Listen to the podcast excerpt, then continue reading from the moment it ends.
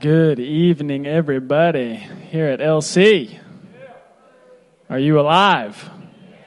Good gosh. The youth give us more than that, man. Come on.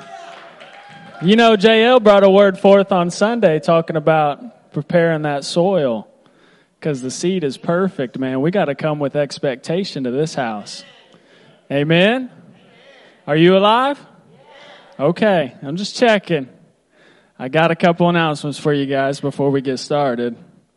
Uh, first things first, if you didn't see it, there's a big cozy basket raffle going on for the Christian Academy. Um, there's a whole list of stuff on it. I kind of peeked in there. There's some gift cards and some blankets and stuff, but if you don't want it, it'd make a great gift or gifts. And if you do, you could just indulge in it yourself. But tickets are five bucks a pop. Um, they're selling them all the way through this Sunday morning pre service. Drawing is right after service this coming Sunday, so it's crunch time on that one. Uh, so get your tickets for that. All those proceeds go to the Christian Academy. Uh, second is tamales from the Anaya family. They're so good, guys. When I say they're so good, I am not, oh, I'm, I'm, that's not an exaggeration. It's authentic. Uh, those are 25 a dozen, 15 a half dozen, and three bucks if you want some homemade salsa. Don't skip out and, and just skip on the salsa. Get the salsa. it makes it, okay? It's this avocado stuff. It's good. It's got the right heat. It's good. And then the last but not least is um, we want to we want to bless the overseas ministries that are linked to this house. And so there's a lit tree. I can see it from right here. There's a lit tree in the foyer. It's got different dollar amounts and donations. That is also um, up for grabs. You guys can grab one, donate the amount on it, and that's due on the 17th. So uh, make yourself available. To, it's an opportunity. It's an opportunity to sow, to give to the kingdom of God, and man, that's perfect soil to sow into. So um, it's time to give. Yes, it's better to give than to receive. That's right. I uh, just want to remind you guys about Vision 2025. Everybody's excited about that, uh, which is just man, it's it's us coming together for the vision for this house, which is just paying off the debt of the buildings and being debt free. That's a weight lifted, amen. And so uh, it's another opportunity. It's just an opportunity to give, guys. So uh, with that, man, the ushers are going to stand. There's there's envelopes. There's my favorite is church center. Honestly. Oh, sorry. Yeah, Amber's in the back. You guys can slip it in there on the way out. But man, my favorite is church center. It's so easy. I got my account linked up to it, and I literally just plug it in, and it's nice. But if you want to give cash, check, we'll take it. So uh, I'm going to pray. Father, we just thank you for your goodness. Lord, it's of your goodness that we have all received. Father, I just thank you for your grace and your mercy. Lord, we just thank you for tonight. We come with expectation to receive of your goodness, Lord. Father, that you would open our eyes to the Word of God, that it would be uh, uh, that the eyes of our heart would just be enlightened to it, that we would walk out a brand new, uh, uh different person than when we came. In Jesus' name, I pray. Amen. Pastor Kev. All right. Well, good evening, Lake Church. Good to see everybody out this evening. Um, yeah, we're in the book of Galatians, going to continue on where we left off last week. Um, I do want to read one verse, and then I have something that we want to share with you guys so we can do a little bit of celebration of the Lord and Him manifesting Himself among His people. But let me read this verse in chapter 3, verse 5, Galatians 3 and 5. You know, he's asking them a couple of rhetorical questions in the beginning of this to, to get them thinking about how God moves in our lives. And uh, he says, Therefore, he who supplies the Spirit to you and works miracles among you, does he do it by the works of the law or by the hearing of faith? Basically, does God do miracles among our, in our midst and in our lives because we've done something or because we've heard something? Oh, man. You remember we did a series a while back called Hear and Be Healed. It's when we hear, uh, not a, it's not when we do, it's when we hear what Jesus has done that the atmosphere is rich for miracles to take place. And so we want to share there's been a miracle among, uh, you know, someone that one of our ministers, they've gone out to assist another church now. Uh, but Zelma Gibson, you all know Zelma, she had a bad report that she received quite a while back. Anyway, she was going to the doctor for that and stuff. Well, she contacted me a few days ago. And she actually sent me a audio message, and it's actually her doctor calling her and giving her a report on some tests and things that she had. So she said we could play this. We just wanted to share it with you. Pray that it encourage somebody or bring hope to somebody so you can move toward receiving uh, from the Lord. So, Mark, if you've got that, go ahead and play that.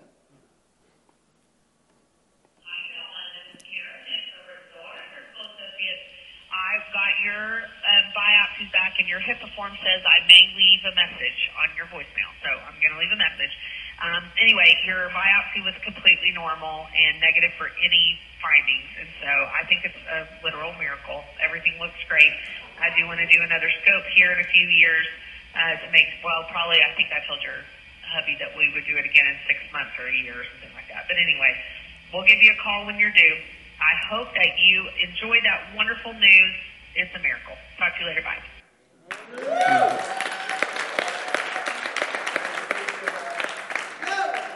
She was so excited that they acknowledged that it was a miracle. Twice. Not just once, but twice. And so after she shared that with me, then she wrote this, which I just wanted to share this with you as well. Uh, she said, God is so good, everyone should know. This is all due to what, uh, this is all due to what's been put in my heart from my pastors. God is real, and I have been taught that I am a little Jesus walking the earth, and nothing, no disease or anything that comes against me can harm me. We have to be the one that pulls it down.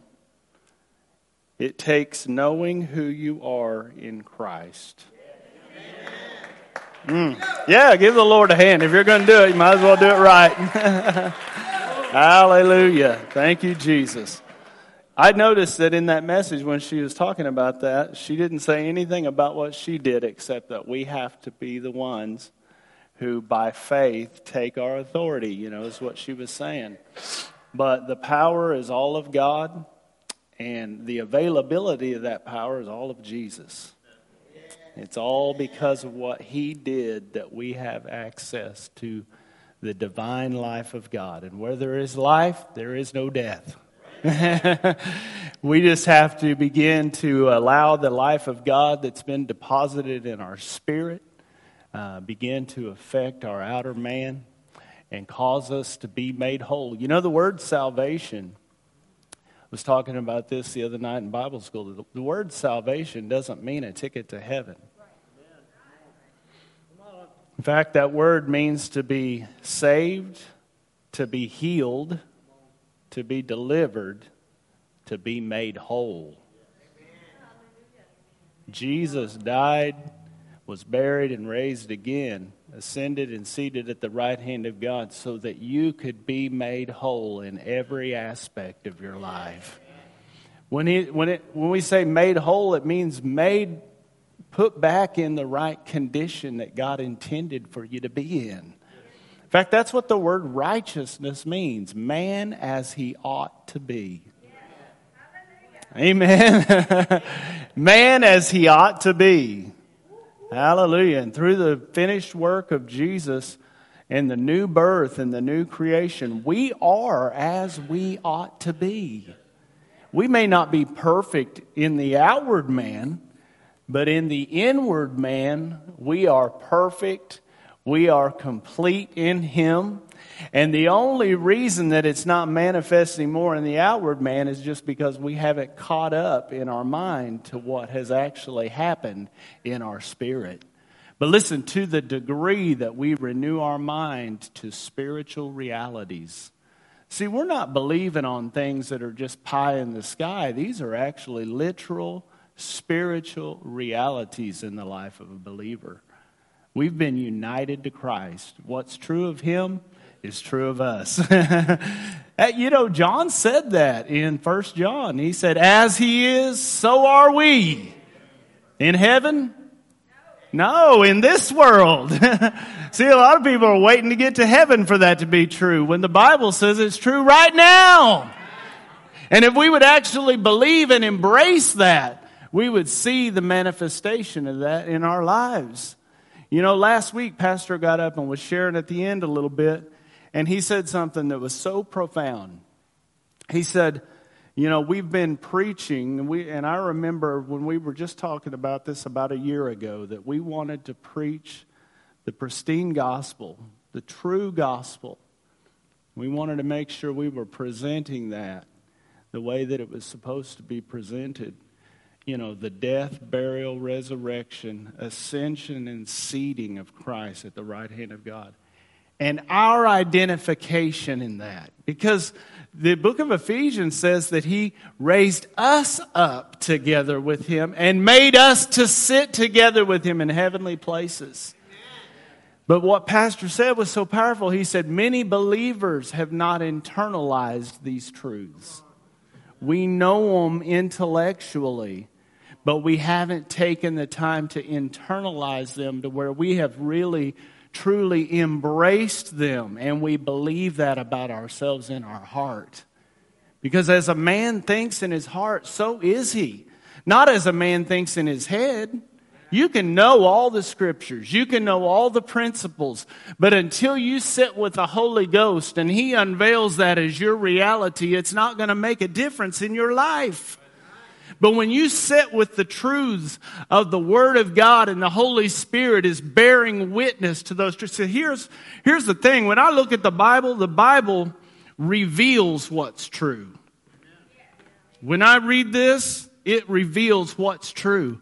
And the Holy Spirit in me confirms that it's true. He bears witness to the truth.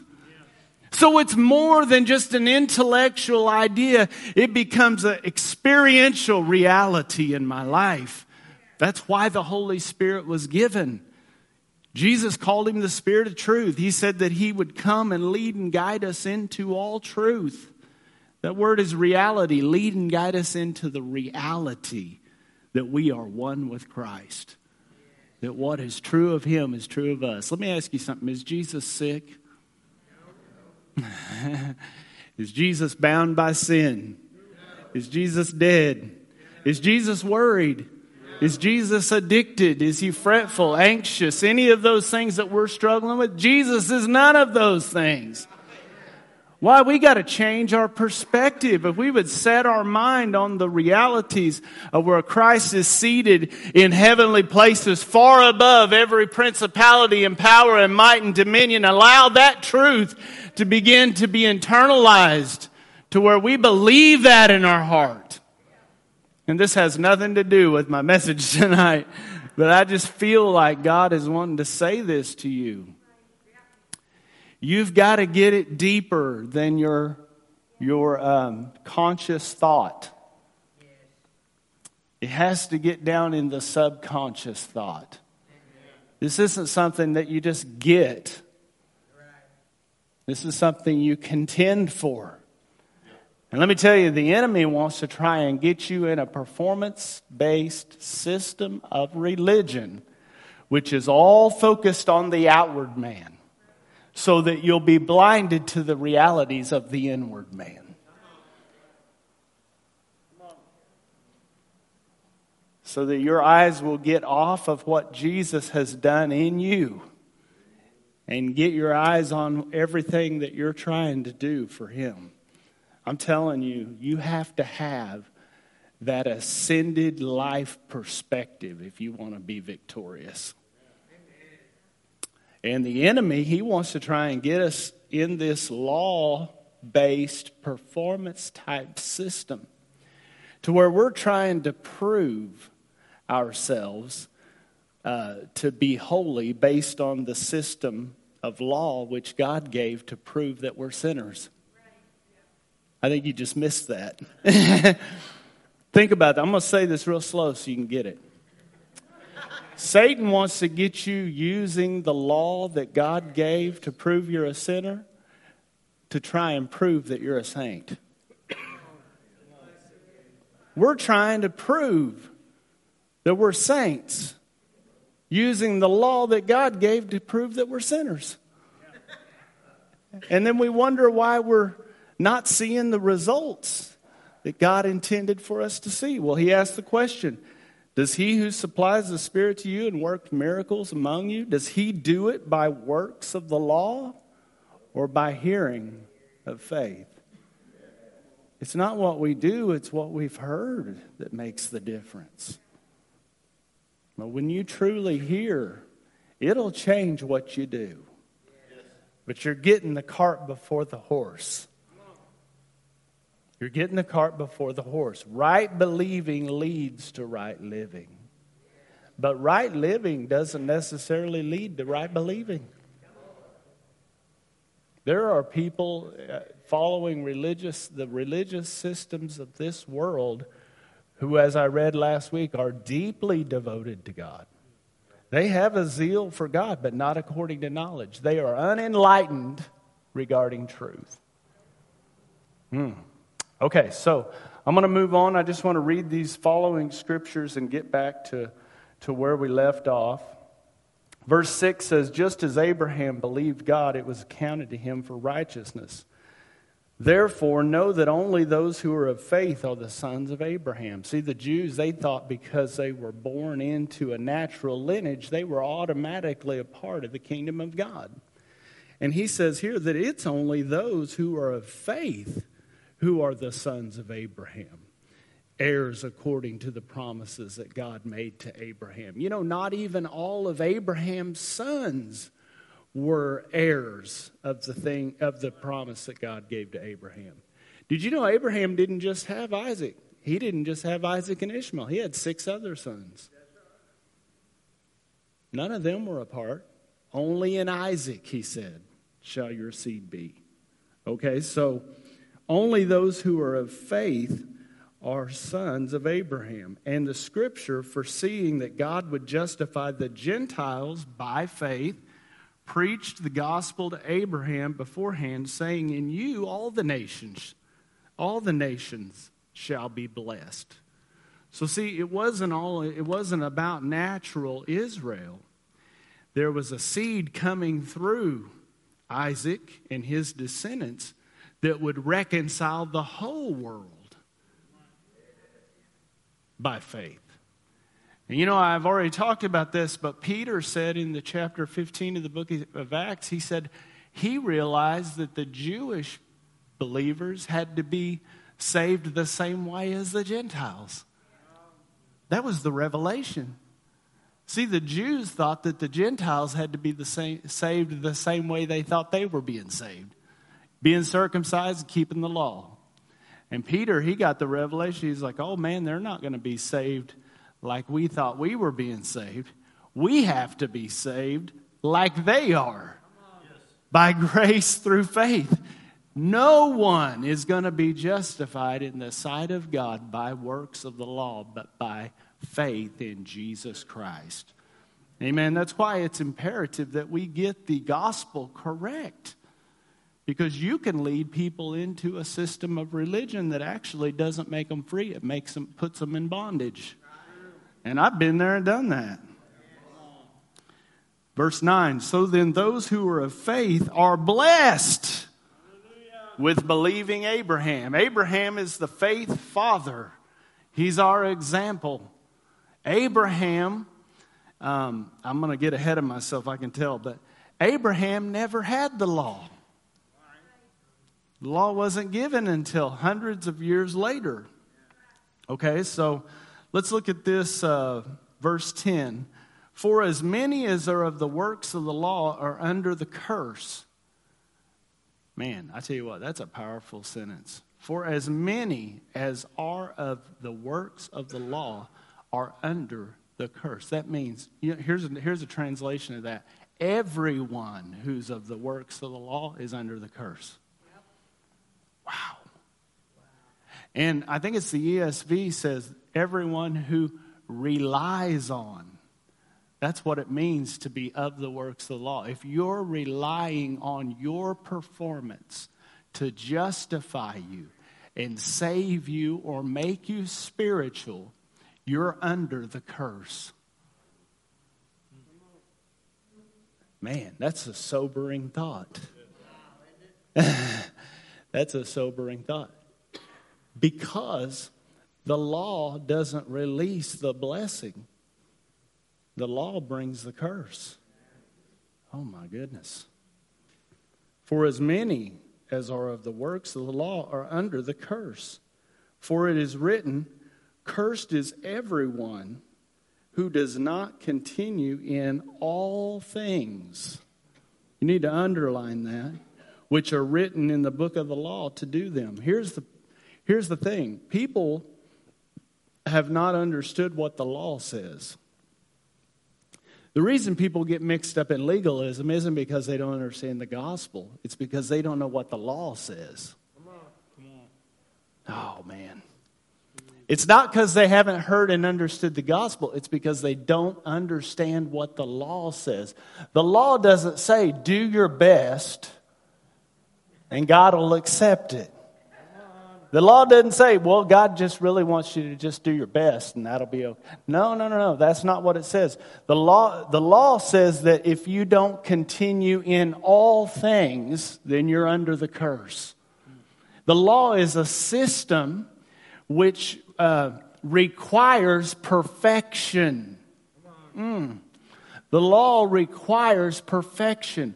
Why? Because God's standard of righteousness is absolute perfection.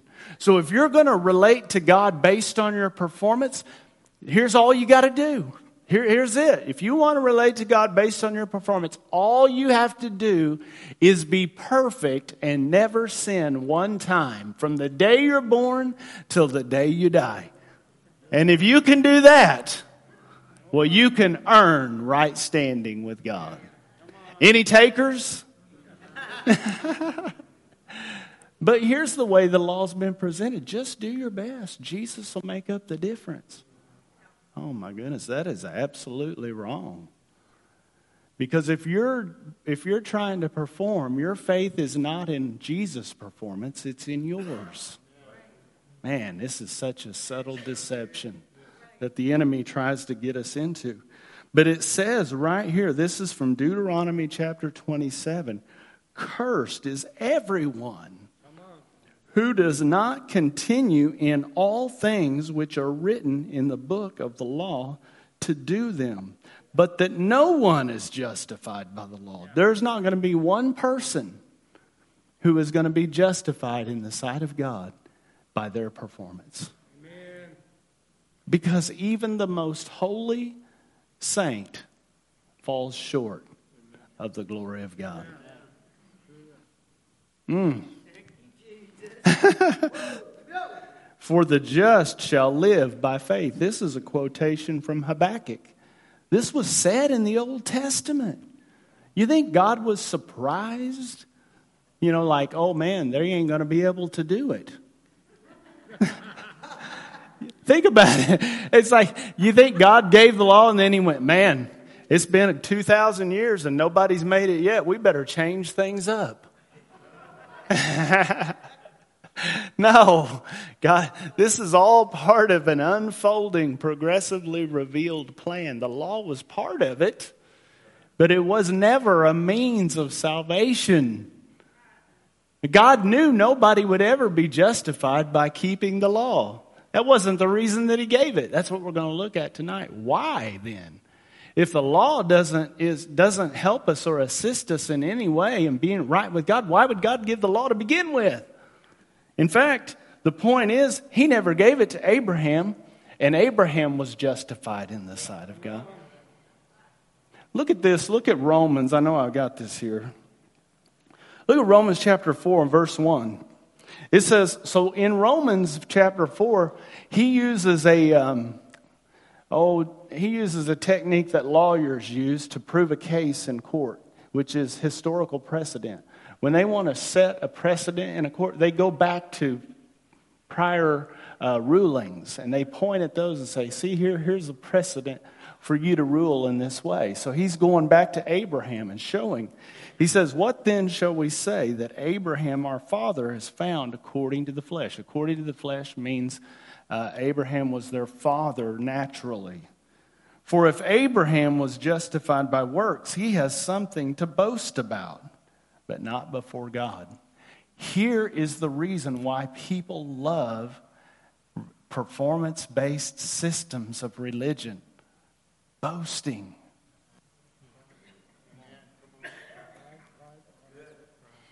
Mm.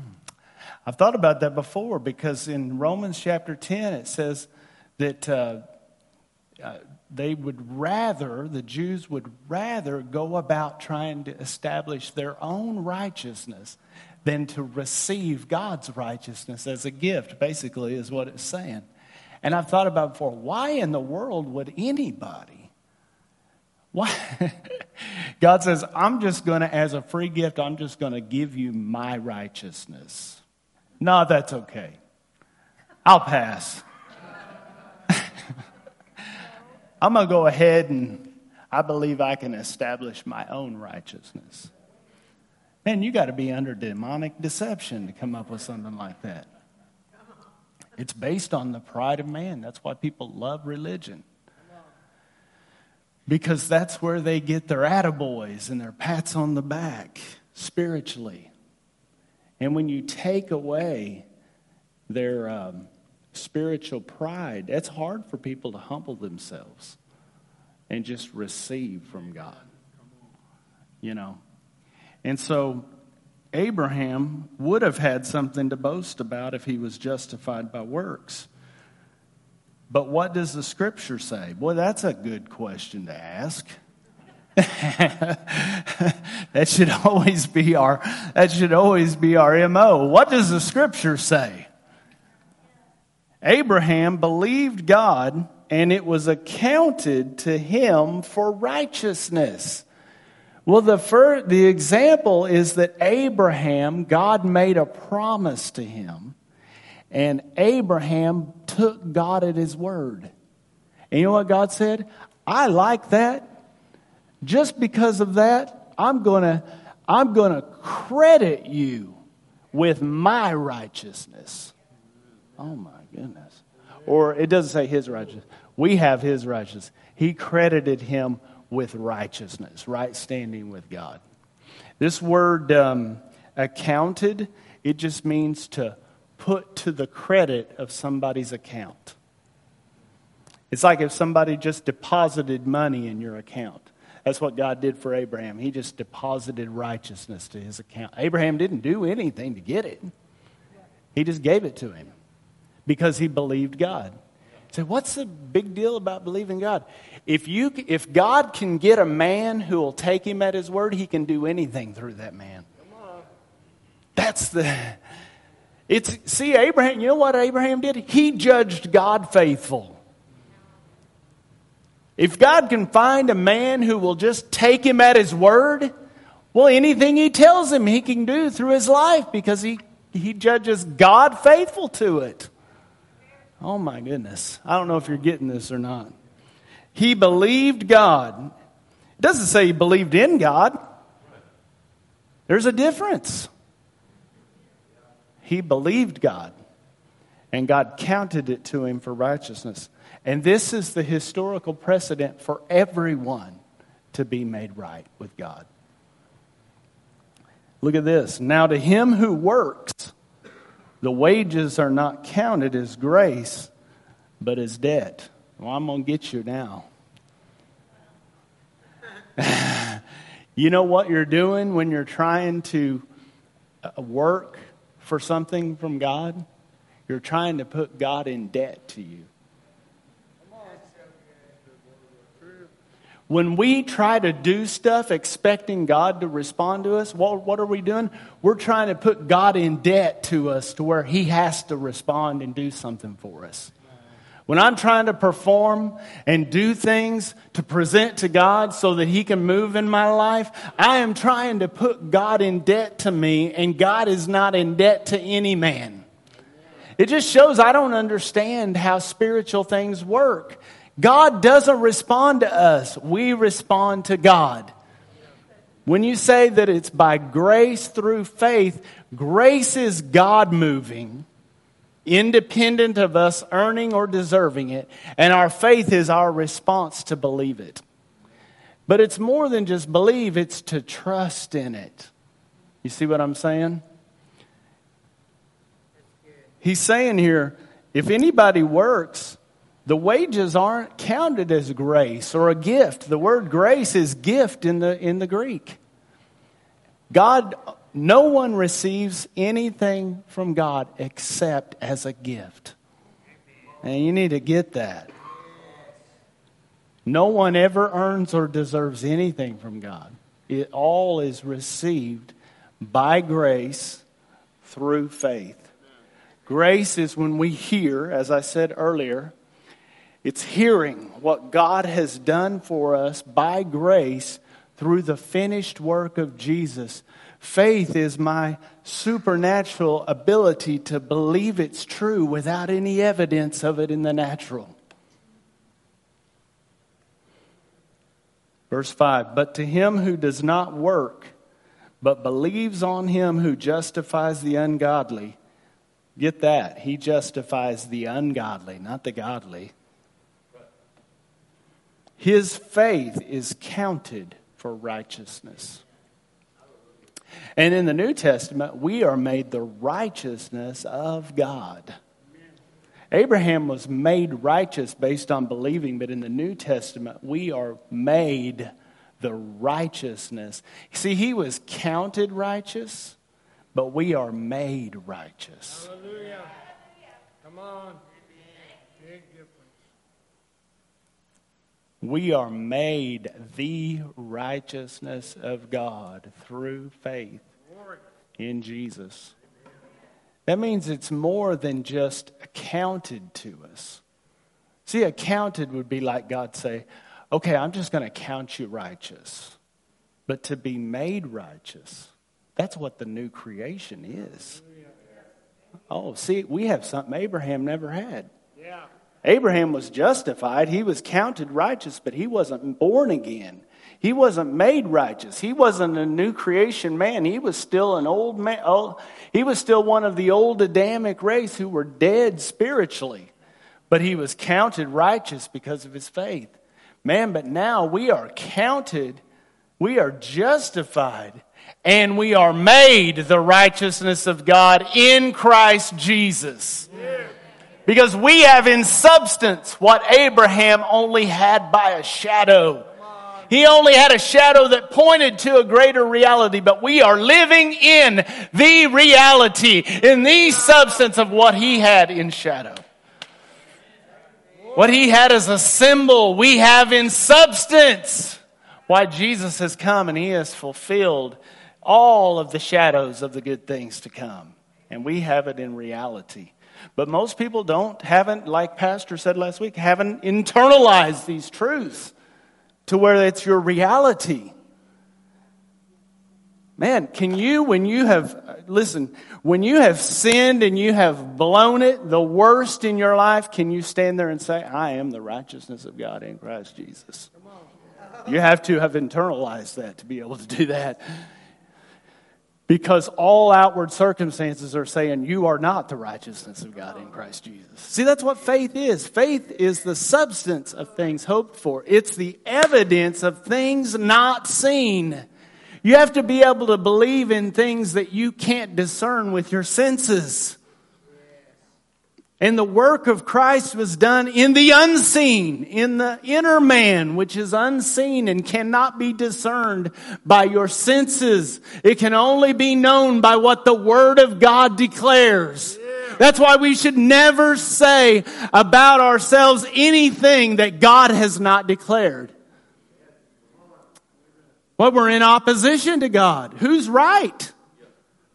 Who's right? Man, We should always say what God says. We say, well, it doesn't look, well, you're living by your senses. If you would actually live by the reality of what the Word of God declares by faith, you will begin to see that change your outward experience. That's the only way. It's by faith. See, God told Abraham, You're righteous. Did you know Abraham just had to take that and believe it?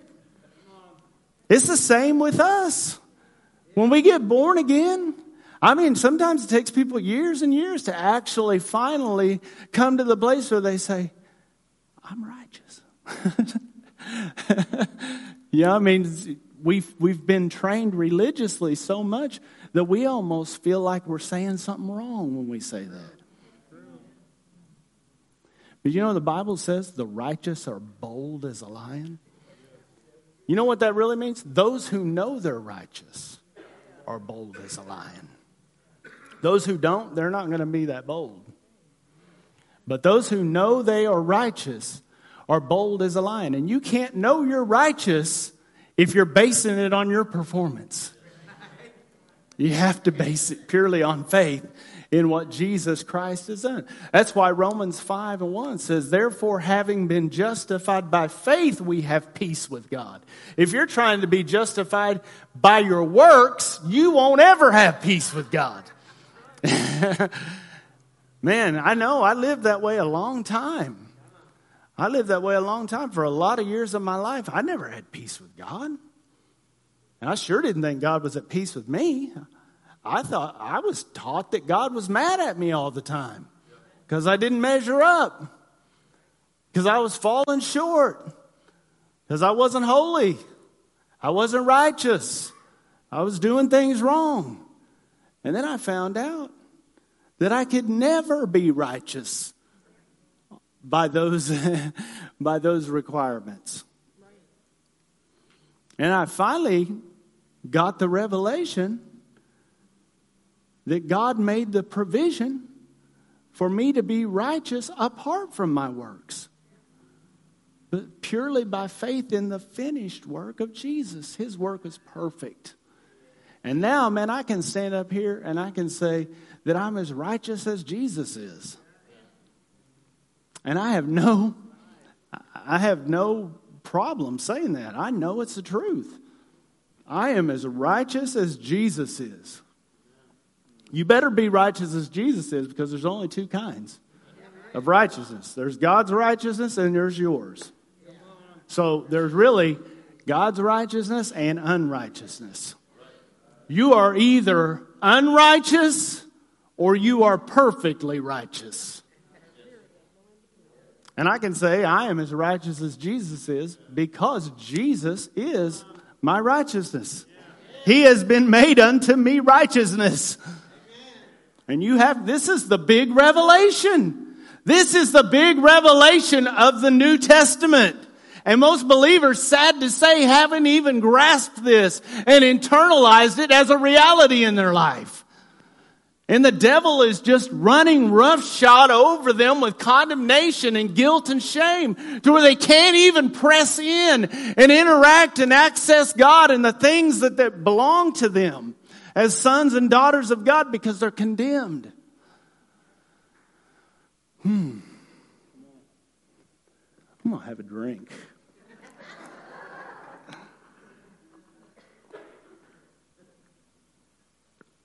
It's the truth. You know, I'm trying to move on in this chapter, but I got to share this. You know, in Mark 11, 23 and 24, where Jesus says, you know, talks about that um, whosoever shall say to this mountain, Be thou removed and be cast into the sea. And it talks about that if you believe in your believe and doubt not in your heart, you shall have whatsoever you say. Did you know that the word doubt there is condemned? The word doubt, see, we think of that word doubt, we, we, we take the definition of it in the English, and we think that when he says, and doubt not, we think it's like, you know, because you kind of waver in, you know, trying to believe something that's unseen. But the source of, unbelie- of, of not believing or doubting is condemnation. It's the word diakrino that means through judgment. It means through condemnation. What he's saying, whosoever shall say to this mountain, be removed and be cast into the sea, and shall not have condemnation in his heart. Well, I'm telling you what, that's the source of not being able to receive from God and doesn't have condemnation in his heart, then whatsoever he says, he shall have whatsoever he saith. See, it's, it's condemnation that causes us not to be able to receive from God because we have already we already have the right standing to receive everything from God. He's already laid it to your account. It already belongs to you. In fact, it's already in you. The very life that causes death to be driven out of our body is already inside you. But if your heart's condemned, it's plugged up. It's like a pipe that's got stuff in it and won't let stuff flow through. That's what condemnation does. That's why the devil wants to get you working the law so you'll be condemned and then nothing that God has put on the inside of you can manifest on the outside. It's condemnation. Look at verse 10, Galatians 3:10. For as many as are of the works of the law are under the curse. What was the curse? Well, the curses of the law are in Deuteronomy chapter 27. And 28 talks about all of the, okay, so it's spiritual death, it is sickness and disease, and it's poverty. Those are the three areas of the curse.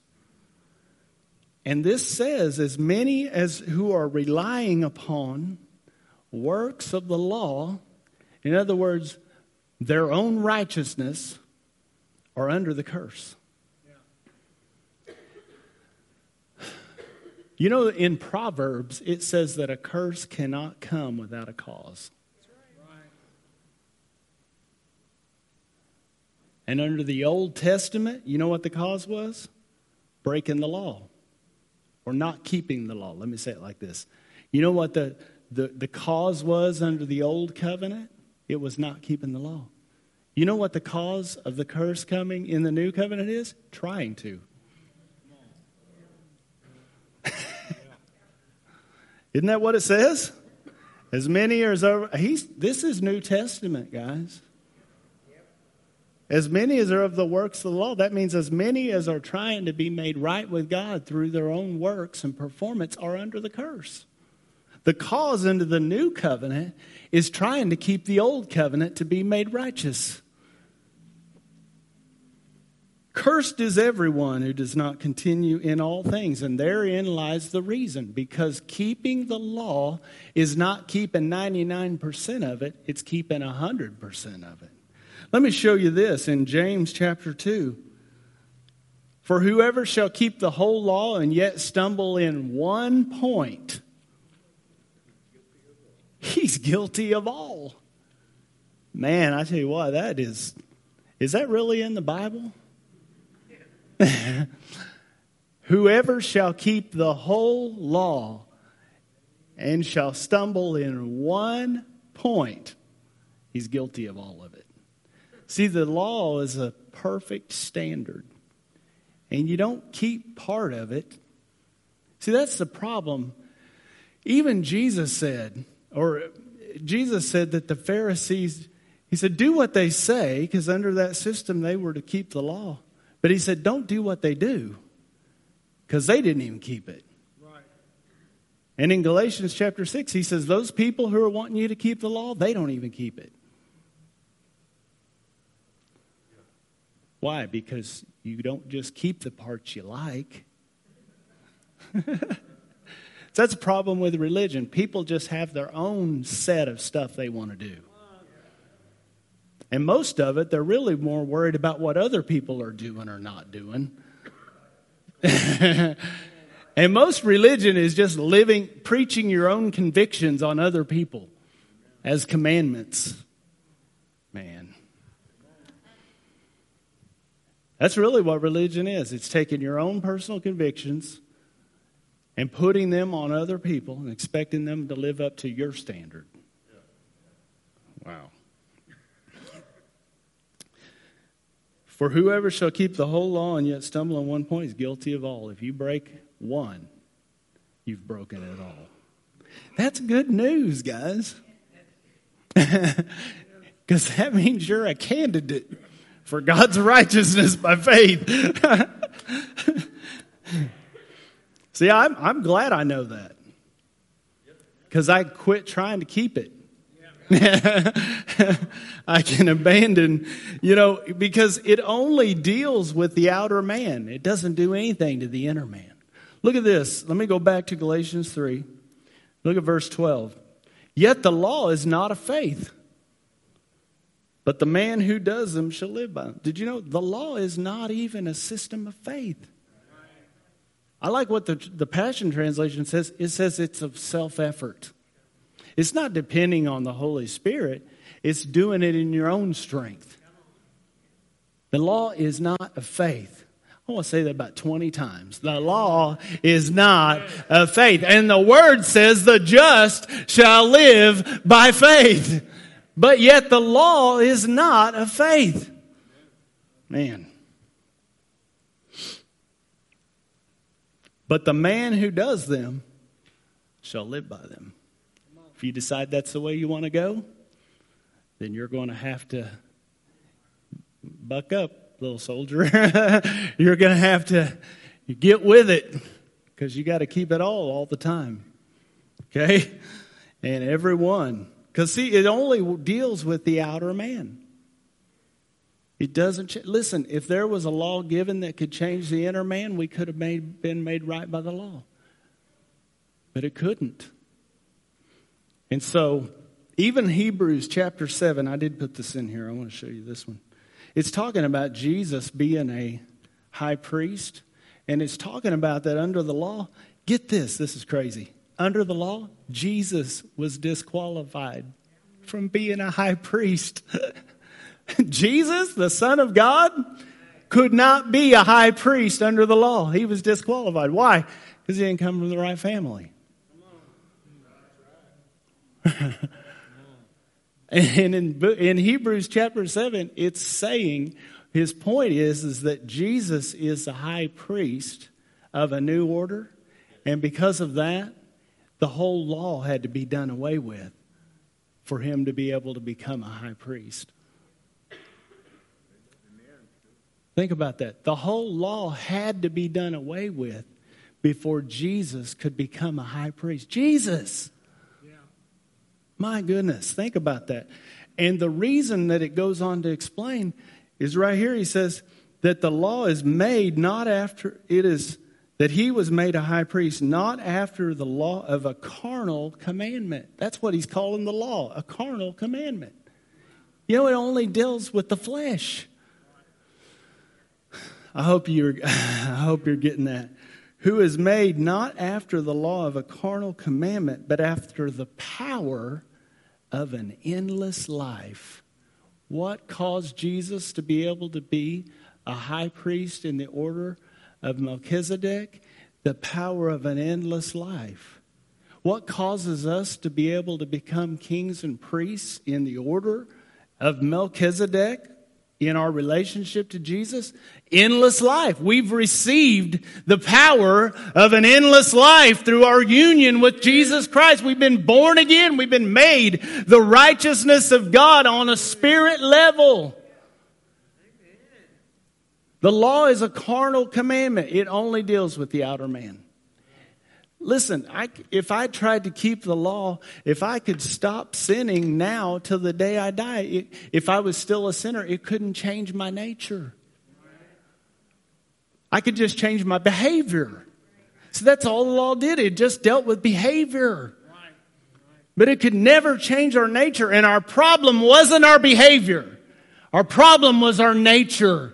Our behavior was the evidence of our nature. We were sinners, not because we sinned. We sinned because we were sinners.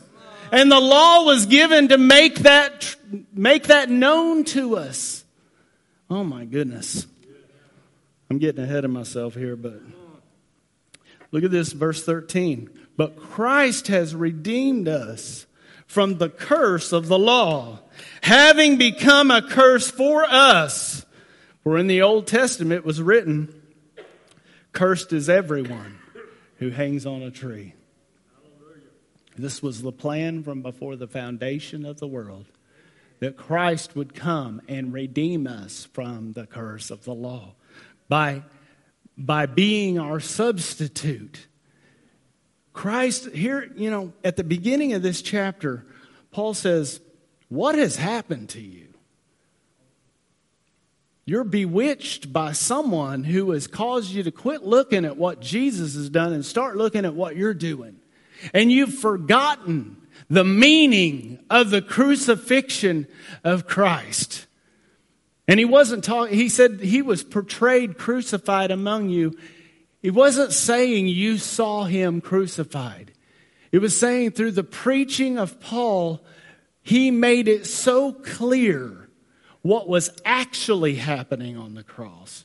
Because it wasn't just a man dying of crucifixion, it was a man taking the curse for all of humanity on himself and dying under it so that he could meet every legal demand that the law had against mankind for sin, so that he could redeem us out of the curse of the law, so that the blessing that's what the next verse says. It says, so that the blessing of Abraham might come upon the Gentiles in Christ Jesus, that we might receive the promise of the Spirit. Here's the words, through faith. mm. See, when we look at Isaiah 53, what's it say? It says, surely Surely he has borne our sicknesses and carried our pains. For he was wounded for our transgression, he was bruised for our iniquity. The chastisement of our peace was upon him, and with his stripes we are healed. Every one of us has turned our own way, but he laid the iniquity of us all on him. Oh man, I'm telling you what, it's the great exchange. Christ took the curse so that we could have the blessing. Through faith, not through your works. He has qualified us to be partakers of the inheritance of the saints in life.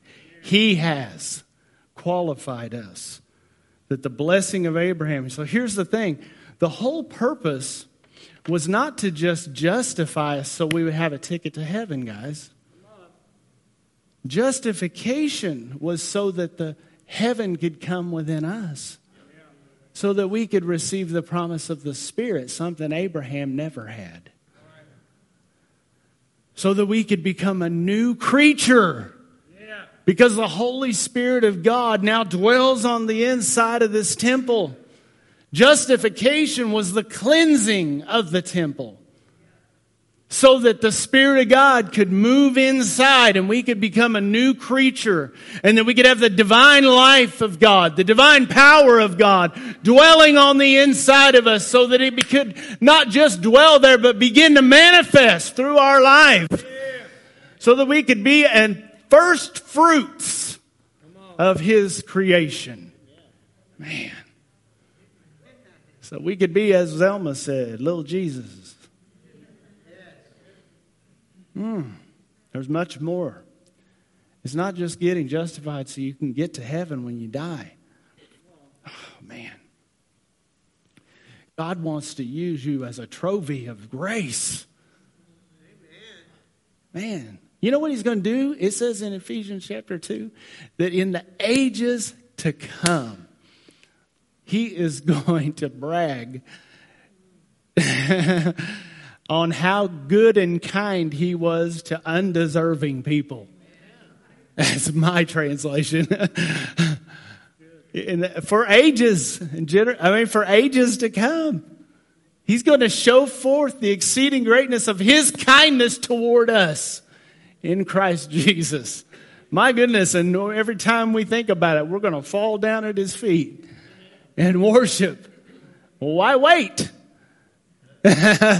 why wait? God has been so kind and good to us. Lord, we just thank you.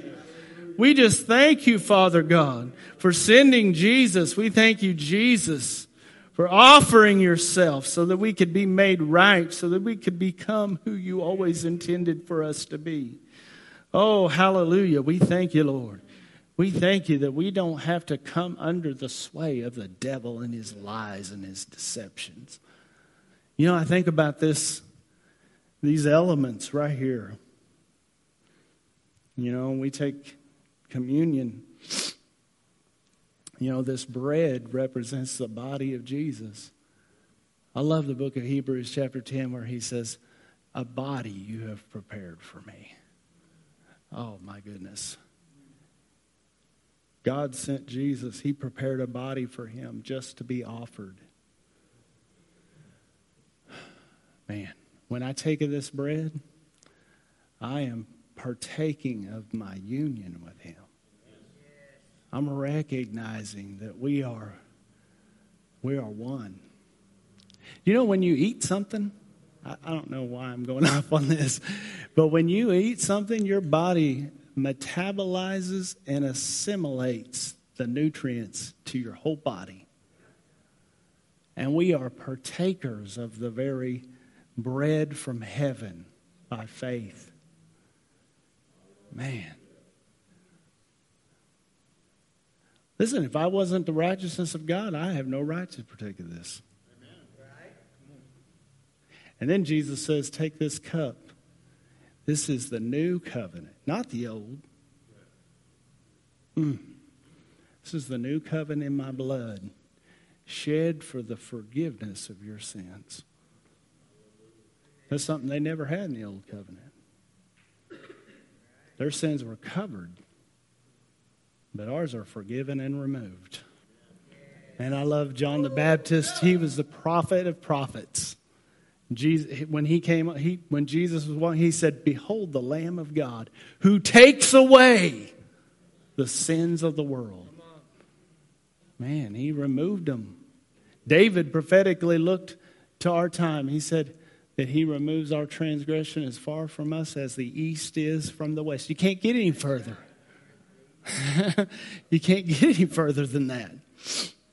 Mm. As far as the east is from the west. And so, because of that, we're able to receive the Spirit of God. You know, I, I think about the Old Testament when they, you know, um, sanctified the temple with blood. You know, they put blood on all of the parts of it and all of the utensils of the temple. And you know, when the last bit of blood was applied and the temple was sanctified, the presence of God filled the temple. That is a shadow of a new believer being born of God.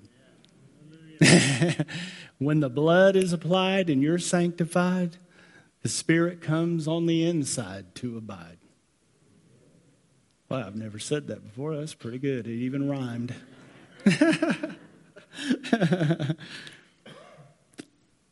mm.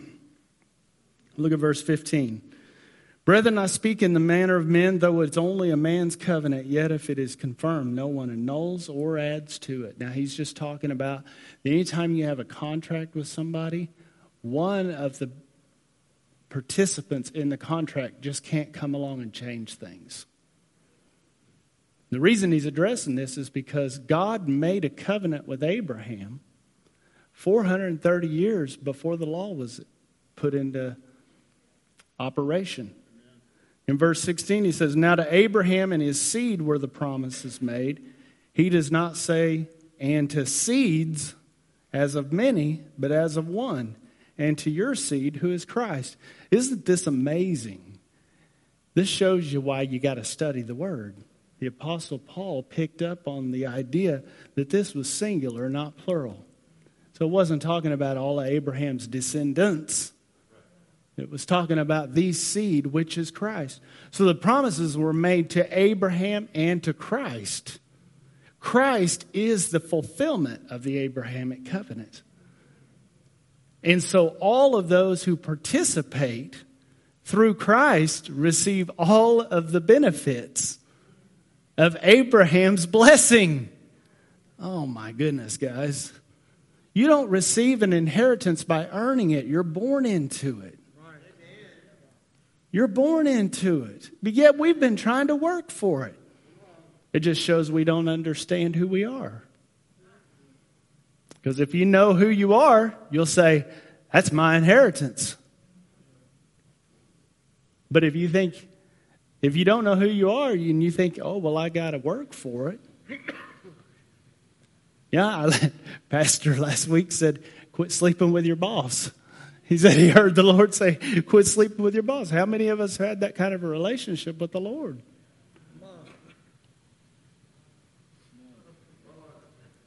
Think about it. Man, that's powerful. But he says, Christ is the seed of Abraham. It wasn't even Isaac. Isaac was a promised child, but he wasn't the seed that God was talking about. And this I say that the law, which was 430 years later, cannot annul the covenant that was confirmed before God in Christ. Get that. In Christ it was confirmed that it should make the promise of no effect. For if the inheritance is of the law, it is no longer of promise, but God gave it to Abraham by promise. Here's the thing God waited to give the law till later. This is all the providence and the wisdom of God, guys. He didn't go, oh man, we better go ahead and give the law now. And then, oh man, we're going to have to do something different. They can't keep it. This is all for a purpose. God's bringing the law into effect had a divine purpose, but it wasn't to bring salvation. And his bringing the law in couldn't change the um, details of the covenant that he made with Abraham, which was simply based on a promise that there would be a seed who would come, who would be the heir, who would receive the blessing of Abraham. It's Christ. Listen, Abraham's covenant with God was based on the Father and Jesus.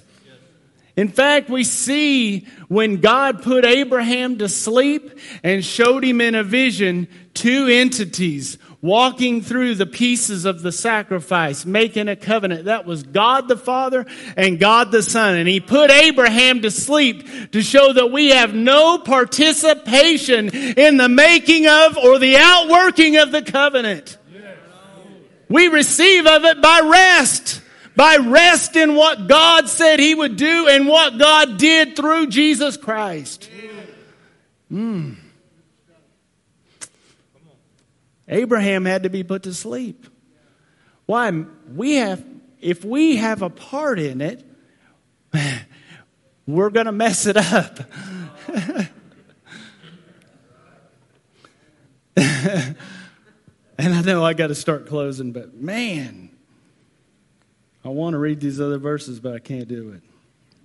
I'm going to give you homework. Go read Romans 4 13 through 18, and that will go along with it. It talks about how that God's, uh, that Abraham being heir of the world didn't come through the law, but came by faith. Why? Because God didn't give the law to Abraham. Could he have? Yeah, he could have.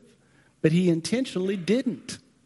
To set the precedent that none of us are going to receive Abraham's blessing by keeping the law or by our own righteousness, but by faith in what the seed would do to cause us to become heirs. So, verse 19 says, What purpose then does the law serve? Because if this is all true, and that we do not we are not made right with God, we don't receive the inheritance based on keeping the law, then why in the world did God give the law? And I'm going to wait to tell you the rest of the story next week.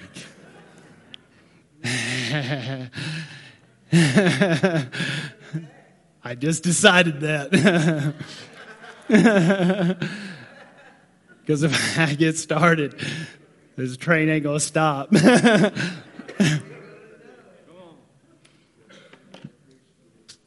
but I will say this it had a divine purpose, and it was to prepare us for when the seed would come.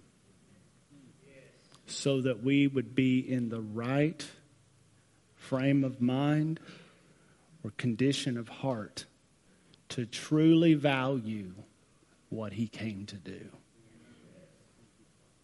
The law had an effect on mankind. When you understand it correctly, it'll have an effect on your heart, which will cause you. See, people think, oh, you take the law away, it's going to cause people to be lawless. That's absolutely not true. When you understand the law correctly, it makes you value what Jesus did. In fact, if you don't know what the law says, you won't truly value what Jesus did. Because you won't see that it was the only way.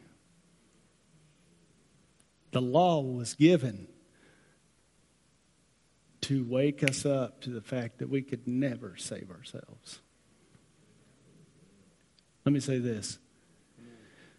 At the time when Jesus came, if the law could have made anybody right with God, it would have done it by then. It would have done it by then. Man, but here's the good news. What Abraham never had, he saw it from far off. That's what the book of Hebrews says, chapter 11. It says he saw the promises from afar. Oh, man we there's so many times we look back and we go, boy, I just wish I could have lived. No way. They wish they would have lived in our day. Come on. Man, we are living, guys, we are living in the reality of what God always intended for Abraham and his descendants to have, which is liberty and freedom to rule and reign. It says Abraham is heir of the world, guys, heir of the world. Satan may God be God of the world, but we are heir of the world. That means we have a dominion and an authority over the world where we don't have to be a part of the system that's ruling and reigning. We don't have to be a part of the system of the beast. Why? Because we've been redeemed. We've been justified. We've been made righteous. We've been delivered. We've been healed. We've been sanctified. We've been set apart. Hallelujah. We've been made free. We have been reconciled to the Father. We've been redeemed to our rightful place in the family. We've been made as we always should have been. We are reconnected with heaven. Hallelujah. Thank you, Jesus. We are reconnected with heaven. Hallelujah. Boy, if we could see inside of ourselves, hmm, we'd be shocked. I mean, we can with the Word, but we haven't really got a glimpse of what's there. Man, if we could just, if we could just see.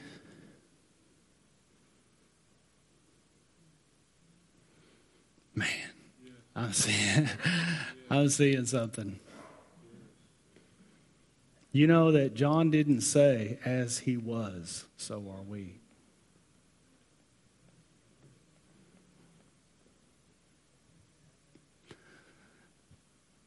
In 1 John 4, he didn't say, as Jesus was, so are we in this world. He said, as he is. Mm. he said, as he is, raised up, seated at the right hand of God, glorified, resurrected by the power of endless life That's as He is. And as He is, so are we in this world. Man, I, mm, glory to God. Thank you, Jesus. I tell you what, let's just all stand. Thank you, Lord. We're going to get you out of here, but thank you, Jesus. You just need to act on. This is your inheritance. This is our inheritance, people of God. Man, very life of God, the power of the Spirit, the blessing of Abraham, that we might receive the Spirit by faith. First verse we read earlier, we receive the Spirit and He works miracles among us. By works of the law? No. By hearing of faith. I believe you've heard tonight. I believe I can see faith rising in people's hearts. Mm. Whatever it is that you're struggling with tonight, know that God, on His part, has already accomplished your deliverance. You're free from everything. You're freed from everything. Name it. Whatever you name, you're freed from it. You're freed from it. I hear this arthritis you're freed from it.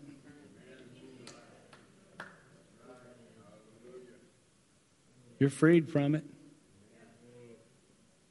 Autoimmune diseases. You're freed from autoimmune diseases. Well, that's your body turning on itself. Hallelujah. The Holy Spirit is there to deliver you first in your mind. You got to see yourself. Imagine yourself freed from that pain. That burning in your bones, leave right now in the name of Jesus. Right now in Jesus' name. Cancer, you're encroaching on territory that's posted no trespassing. In the name of Jesus. Hallelujah. Thank you, Lord. You need to begin to say to that, just as what Jesus said, you say to the mountain, be removed and cast into the sea. You call it by name. Right now, as we worship, Whatever the issue is, if it's arthritis, you say, In the name of Jesus, arthritis, I command you to be plucked up by the root and cast out of my body and into the abyss in Jesus' name. Say it. You got to say it with your own mouth. Whatever it is that you're facing, in Jesus' name, be removed, be cast into the sea. And Father, we thank you for it right now. I thank you, people exercising their faith, Father God, in what you have already done. They are partaking of their inheritance even right now in the name of Jesus. And we give you thanks for it, Father God. I thank you that they're going to come back and tell us about the miracle that they received, Father God. And I want to lay hands on people, but I think it'd be even better that they be able to say, Nobody laid hands on me. I simply partook of faith and was made whole tonight, December 6th, 2023. I was delivered in my body. Mm, in Jesus' name. Amen. Can we give the Lord a hand clap of praise? He's so good. Thank you, Jesus. As we're closing, I do have an announcement. Uh, Steve and Deb Hines, Steve Hines' father passed away, and uh, they are going to be doing a service for him on Saturday. So we have a sign up sheet. Uh, if you can help us by providing food, we want to take that to them and be a blessing to them to show them how much they mean to us. If you don't know who Steve is, he plays the keys over here uh, for us, been with us a long time on the worship team. So if you want to help out with that and bless them with some food for their family for Saturday, there's a sign up sheet out there and they can give you the details about when to bring it and where to bring it so that it can be delivered to the family. Amen? Amen. All right. God bless you guys. We'll see you Sunday morning.